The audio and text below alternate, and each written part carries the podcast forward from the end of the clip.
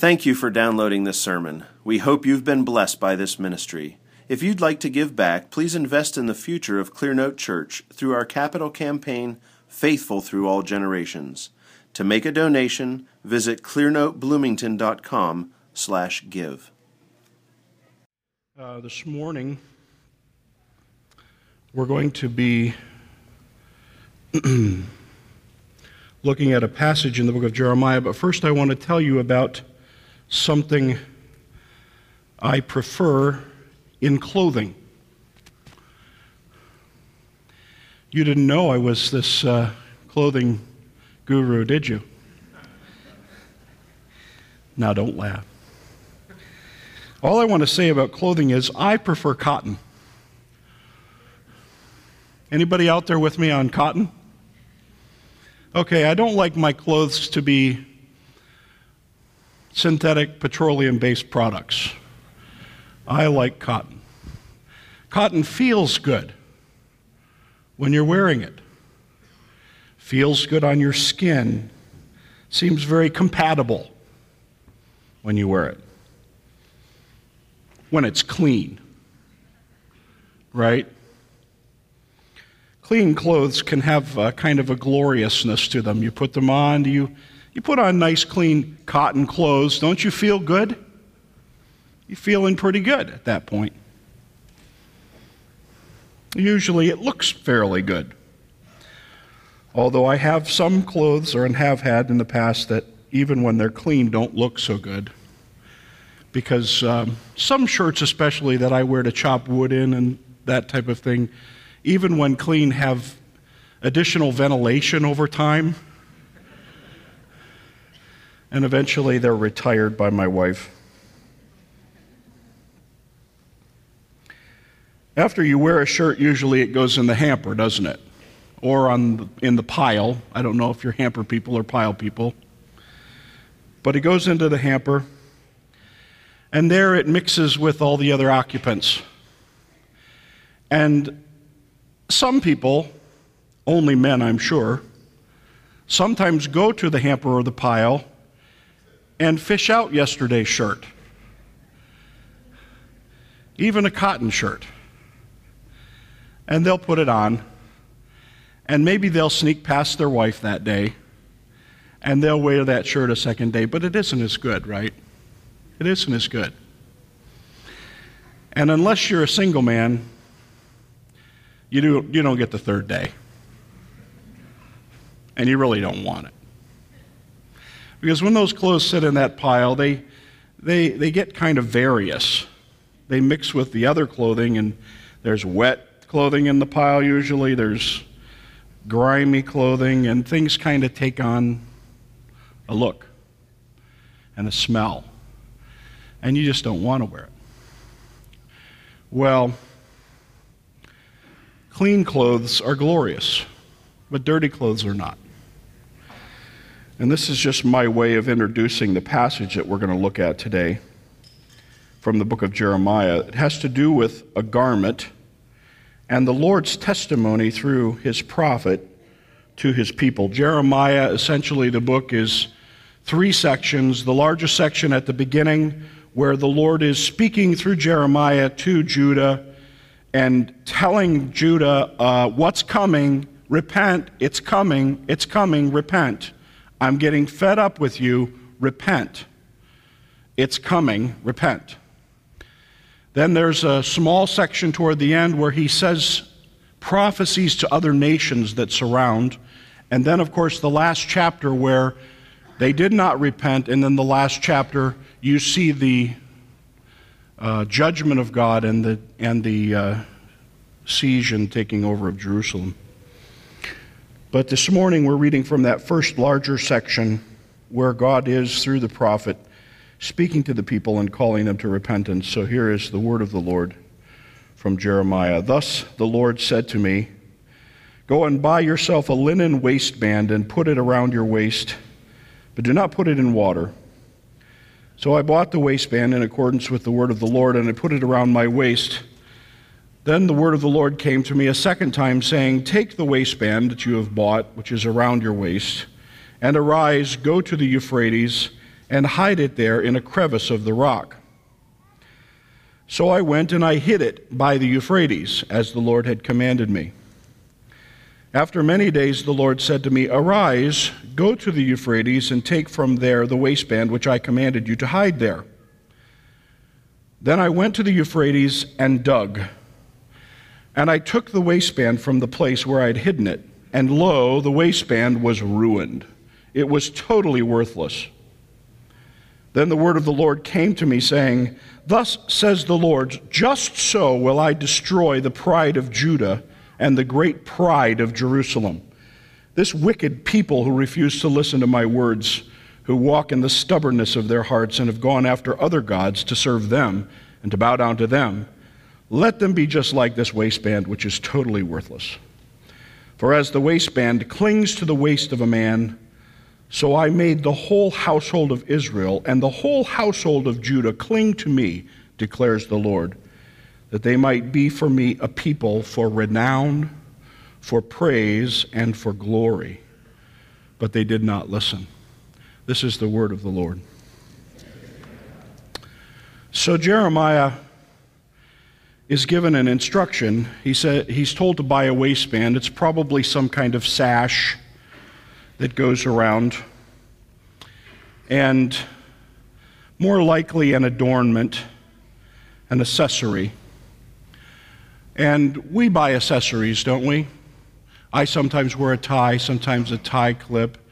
Some of us wear a few accessories, some wear none. Some of us take 20 minutes choosing our accessories every day, right? But the accessory is made so that we what?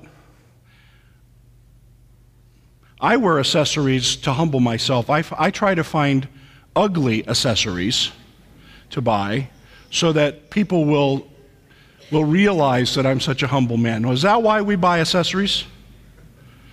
When you go to the store and you're searching in the, what do you call the accessory jungle, and you're searching there for that thing, are you looking for the ugly thing? Are you looking for the thing that's just not quite complimentary to you? Something that will clash with your hair. Is that what you're looking for? No, of course not. We're looking for something that will adorn us. And so Jeremiah is told to go buy a belt, a waistband, and it's supposed to adorn him. It's going to be a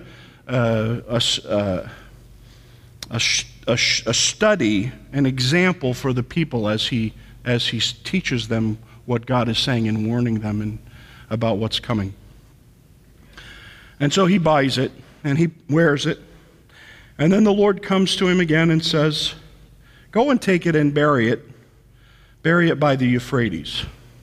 So he goes out by the river, and it's quite a distance for him to go, and he digs a spot, and he buries the waistband by the river. And then he goes home again. And after a while, the Lord says to him, Now, go find that waistband that I told you to bury, dig it up, and bring it back. So he goes back to the place. I don't know if he'd marked the place. I don't know if he had marked it.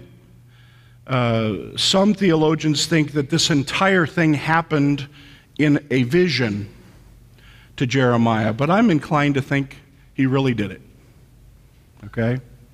But regardless, he goes back to the place, he digs it up, and what does he find? Does he find a beautiful, clean waistband? Have you ever dug up a piece of fabric that's been in the ground? It's not normal for us to bury fabric, right?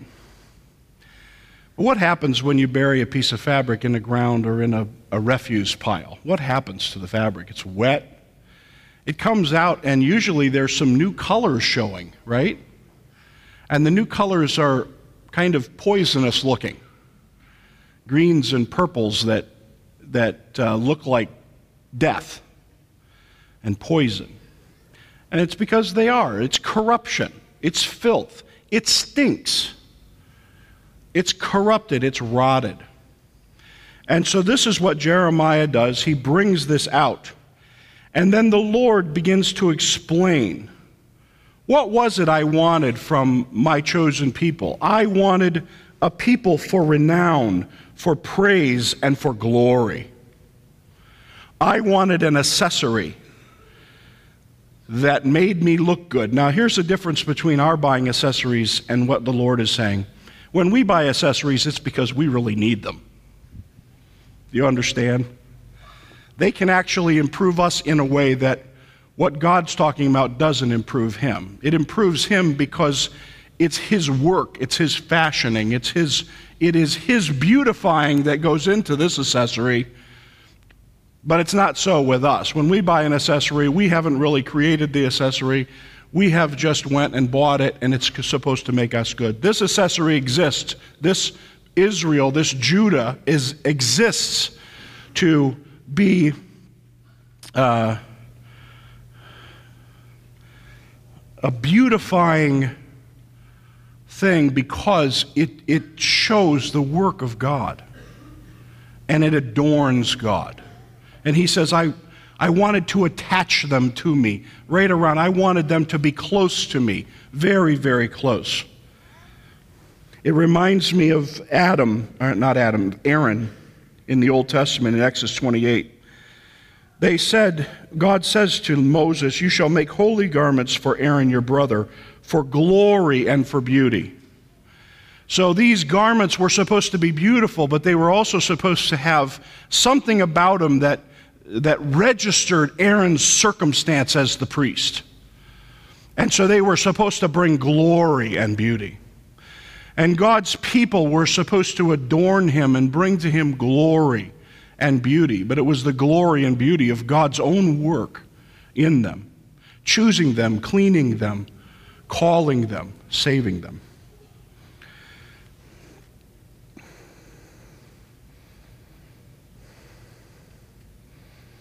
God is holy, and he would have a beautiful garment to adorn him. It was the highest calling any creature could ever have, but it would not be, because these people had refused to listen to his words, and they had walked in the stubbornness of their hearts, and they had gone after other gods to serve them and to bow down to them. He had sent prophets and prophets to his people. It was a verse of a song that just kept playing over and over and over again. God sends prophets, they won't listen. God sends prophets, they won't listen. But this is a biggie, because what's about to happen here is a big chapter in the life of God's people. He sends Jeremiah, and they won't listen. And they actually go deaf in their stubbornness. And they go to worshiping idols, and they give themselves to worshiping idols and their idolatry. And so Jeremiah presides over the last days. His ministry was about 40 years long. 40 years of saying this kind of stuff to these people, and nobody would listen. And he had a lot of difficulty. He was not treated well at all.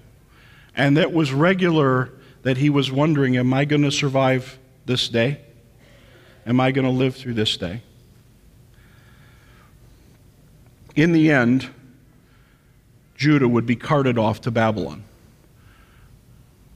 Among her people would be Daniel and others.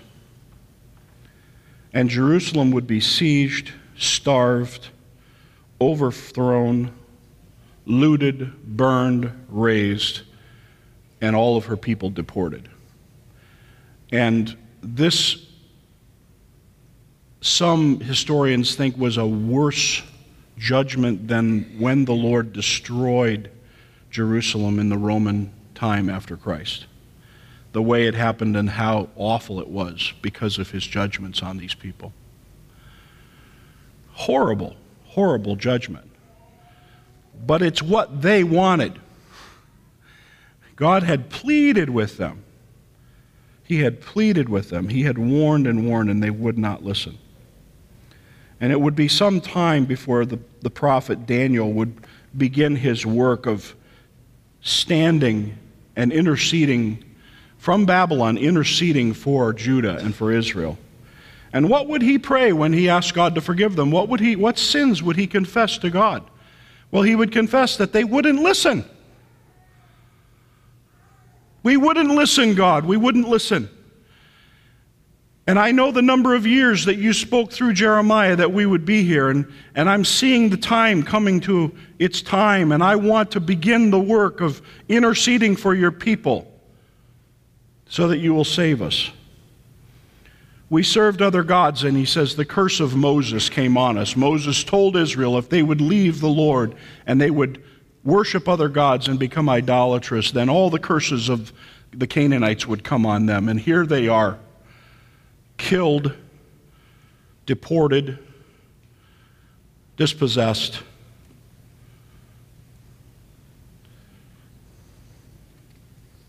And Daniel prays.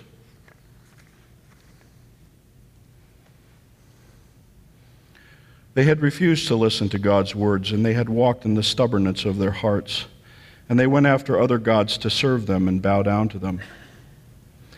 John Calvin, the theologian, says the Jews entertained a foolish confidence and promised themselves perpetual happiness because God had chosen them as his people.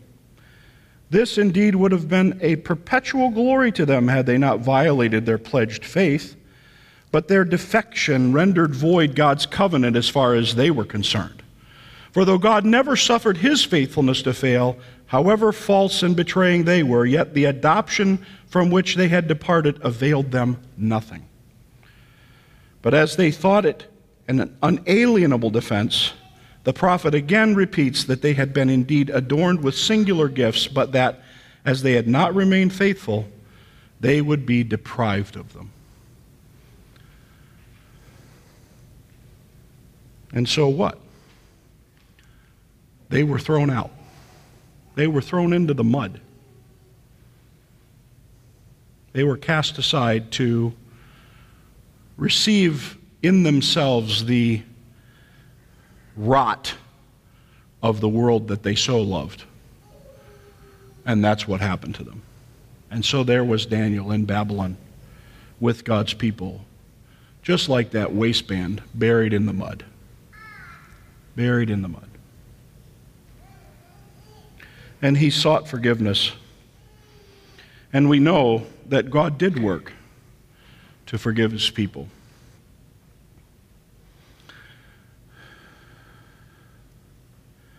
Isn't it nice that was the Old Testament? Don't you feel good that we don't have any kind of worries like that?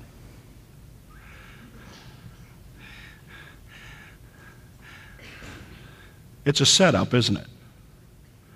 It's a setup. Because the fact is, we wonder, and some of us think that God has changed. Some of us think that the New Testament God would rather have a garment wrapped around him that had been laying in a stinking muck hole for the last 6 months. That's what we think, because that's the New Testament God. But that's not true. That's not true at all. In fact, things have not changed.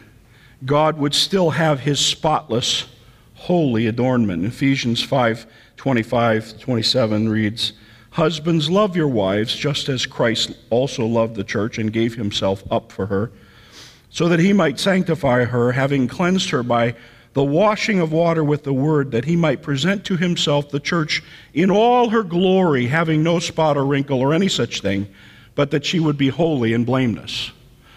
Now, what does it say that the church is there?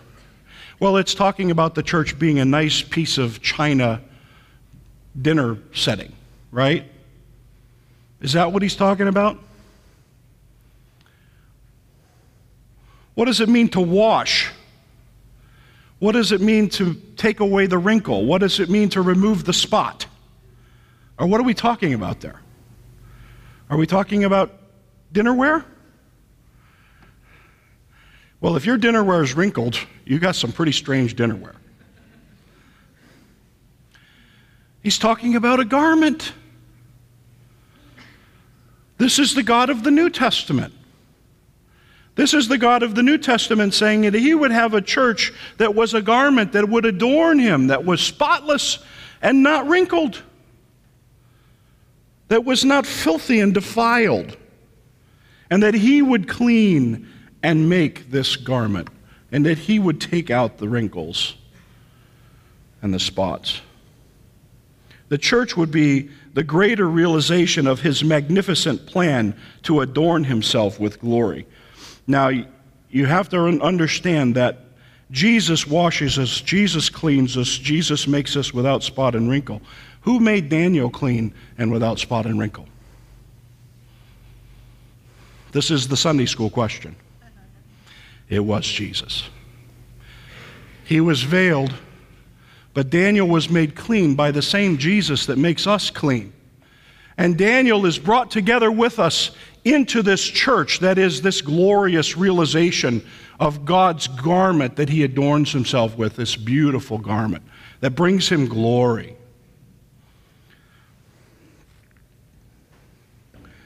Titus 2, which was in our assurance of pardon this morning, is in my text because it says specifically, as was read this morning in verse 14, he gave himself for us to redeem us from every lawless deed and to purify for himself a people for his own possession.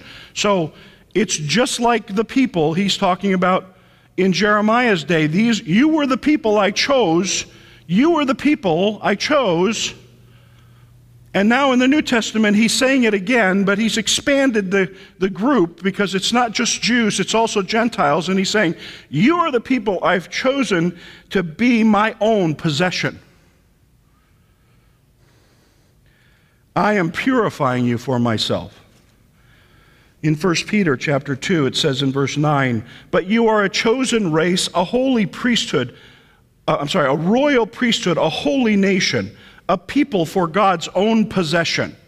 If we went through the Bible and we talked just in the New Testament and we read all the places that had the inference of God having a people, the church, we would find a lot.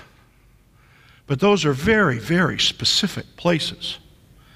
God still has a church. He has an expectation of his people adorning him, just like he had in Jeremiah's day. But the Jews in Jeremiah's Jerusalem banked on their confidence in their long-held position as God's chosen people. They bet that they would continue to see good days just because of that. Just because of that. And God says, I will destroy the pride of Judah and the great pride of Jerusalem.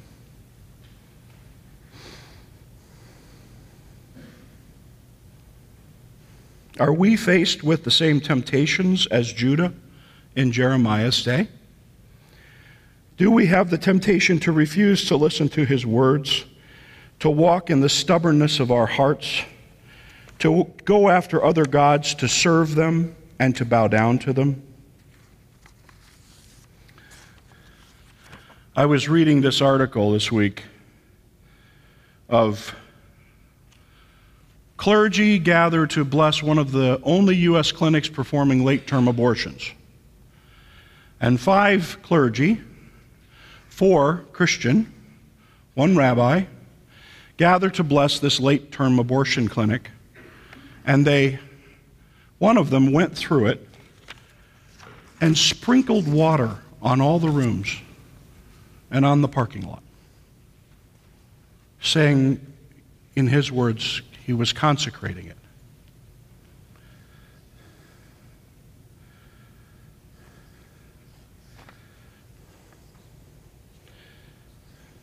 It scares me. You might say, wait a minute, those aren't Christians. They just say they are. Their confidence is in God's or a God that they fashioned in their own minds. And I'd say, okay. How about pastors who perform same-sex marriages? We've come to talk about them as mirages because they're illusory and delusional. And so to say a same-sex mirage is to get somebody to think, well, don't you know how to pronounce marriage?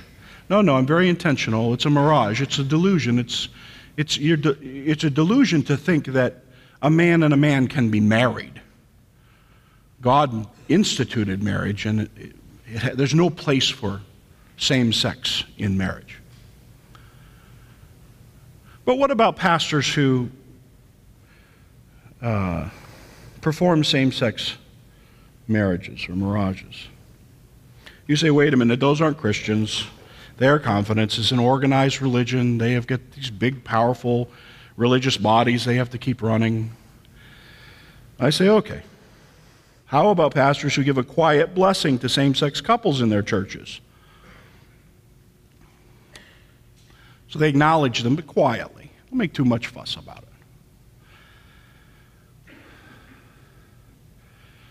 And I say, okay. You say, they're not Christians. I say, okay. I say, what about pastors who don't warn those who are tempted by same-sex intimacy? Well, now we're getting closer. Getting closer, right? But you got to know, I got a trap I'm going to spring, right? Just so you know, spoiler alert. Okay? What about those pastors who won't warn those tempted with same-sex intimacy? You say, that's right, Pastor Max. The church out there is in an awful state today. They're trusting in grace, grace, grace, and it's wrong, wrong, wrong, and it's bad, bad, bad. That's right. I say, okay. How about the pastors and churches that trust in there not being any of the above? Ooh. Ooh. And you say, wait a minute, Pastor Max, do you think we're supposed to be like those above? I said, no, I didn't say that. What about those who trust in not being any of the above? Well, you see, it's getting kind of uncomfortable for me. How about you? You getting uncomfortable? You ought to be getting just a little bit uncomfortable. Because it felt good when we were talking about them there out there. But then when we come closer to home and we realize that we have to produce something more than just not being that to be God's adornment.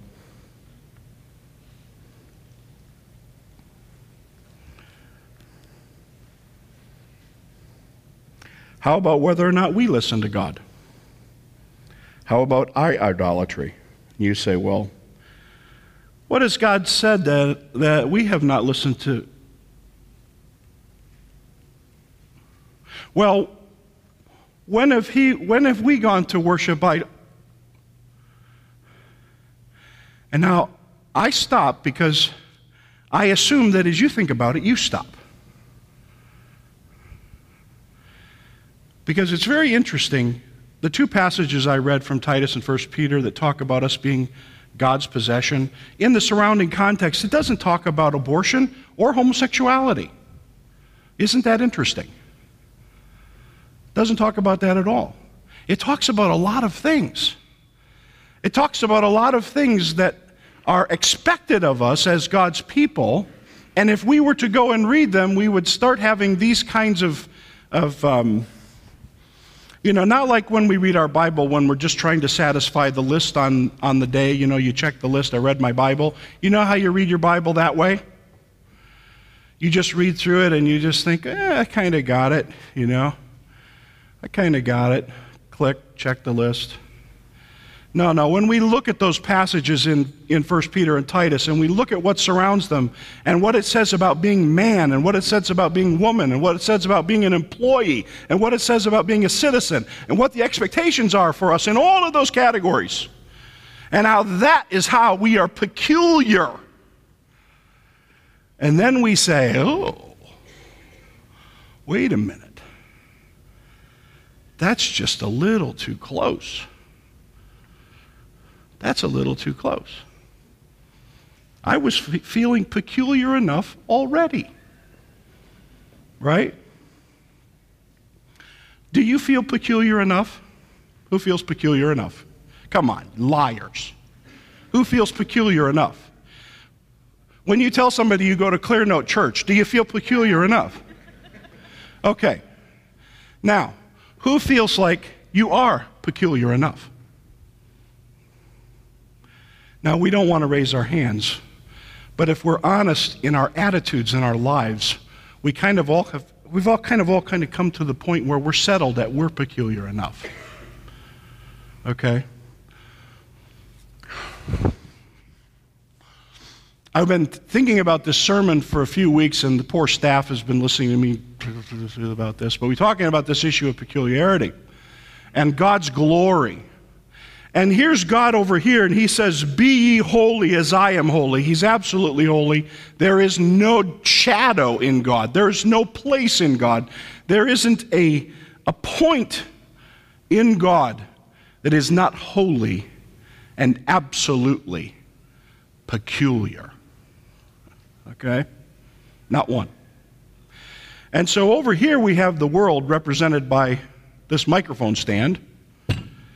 And then you have you and I. We're feeling awfully peculiar. And God says, "Be holy as I am holy." And then he shows us in the text what we're supposed to do and how we're supposed to make application to our lives, because this is what it means to be holy as a man. This is what it means to be holy as a woman. This is what it means to be holy as a servant or an employee. This is what it means to be holy as a citizen. And when we look at that, we go, "Ooh, I'm feeling really peculiar already. I stand out." And God says, "No." It isn't on some kind of a good enough scale. Does that make sense? Okay, here's the scale, and while I'm here, I'm fairly peculiar. I'm more peculiar than all those other. I'm doing pretty well in the peculiar, holy, kind of set-apart way. And God says no. He gives us objective things to understand. He tells us how to live.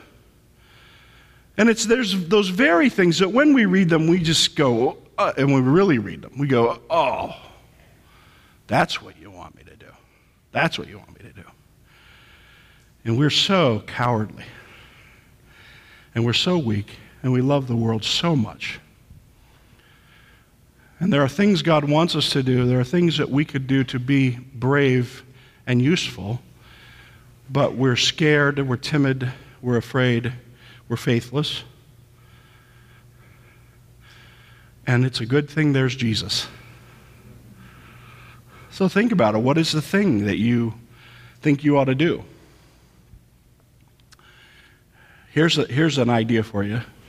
Late at night, 10 o'clock, get in your car, get on 37, go on the bypass, drive by IU Stadium, and shout, in your car, in the dark, with the windows down, at the top of your lungs, "Jesus is Lord!"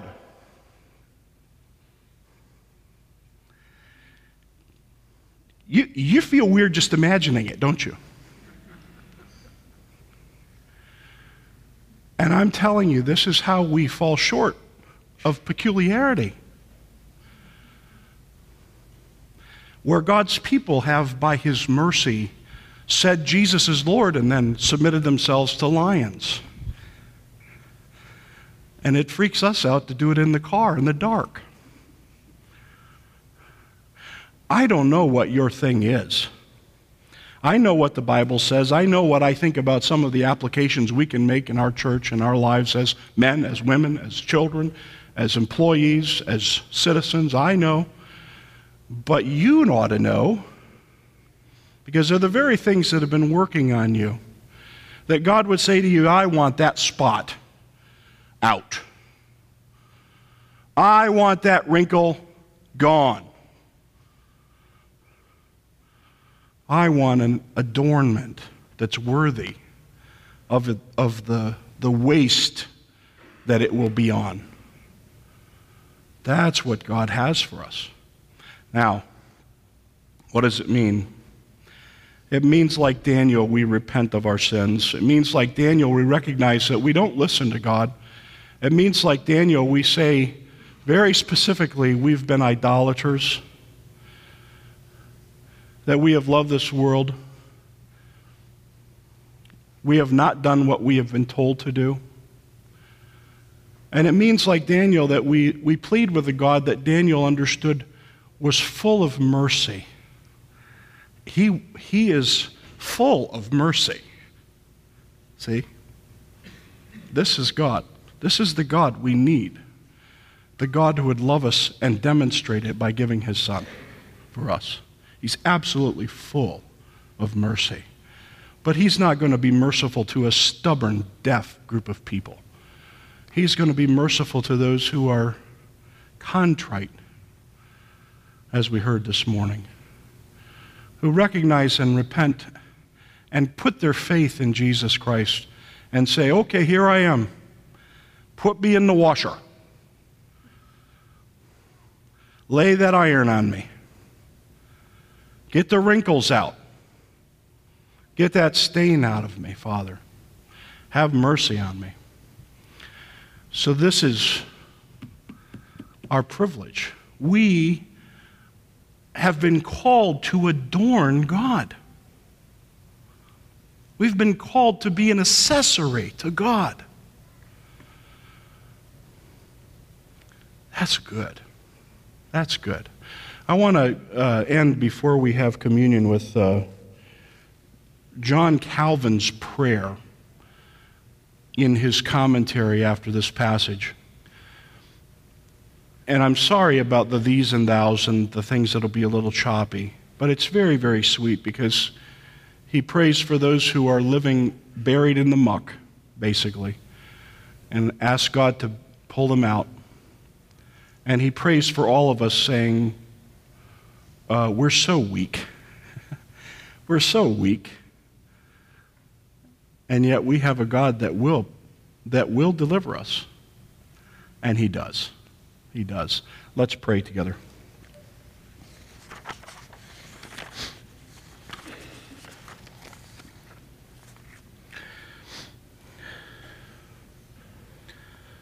Almighty God, grant that as so many of the people who have been gathered by thee, that they might be the body of thine only begotten Son, have fallen away, that have by their ingratitude alienated themselves from the hope of eternal salvation. O grant that they may again at this day be united together and hold with us the true unity of faith, so that with one heart and one mouth we may profess thee as our God and Father, and so learn to swear by thy name that we may acknowledge thee as our judge and to ascribe to thee all power over us, until we shall at length enjoy that eternal inheritance, into the hope of which thou hast called us and daily invitest us. Through Jesus Christ our Lord.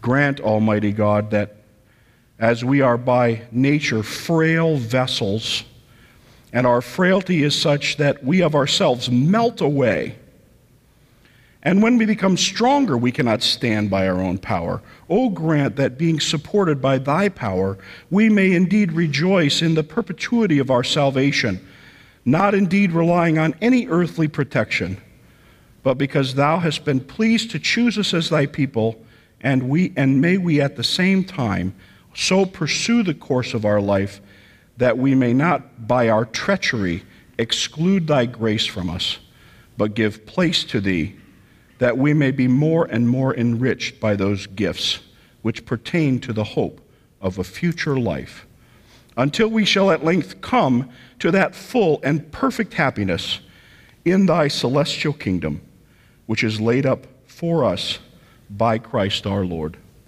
Amen.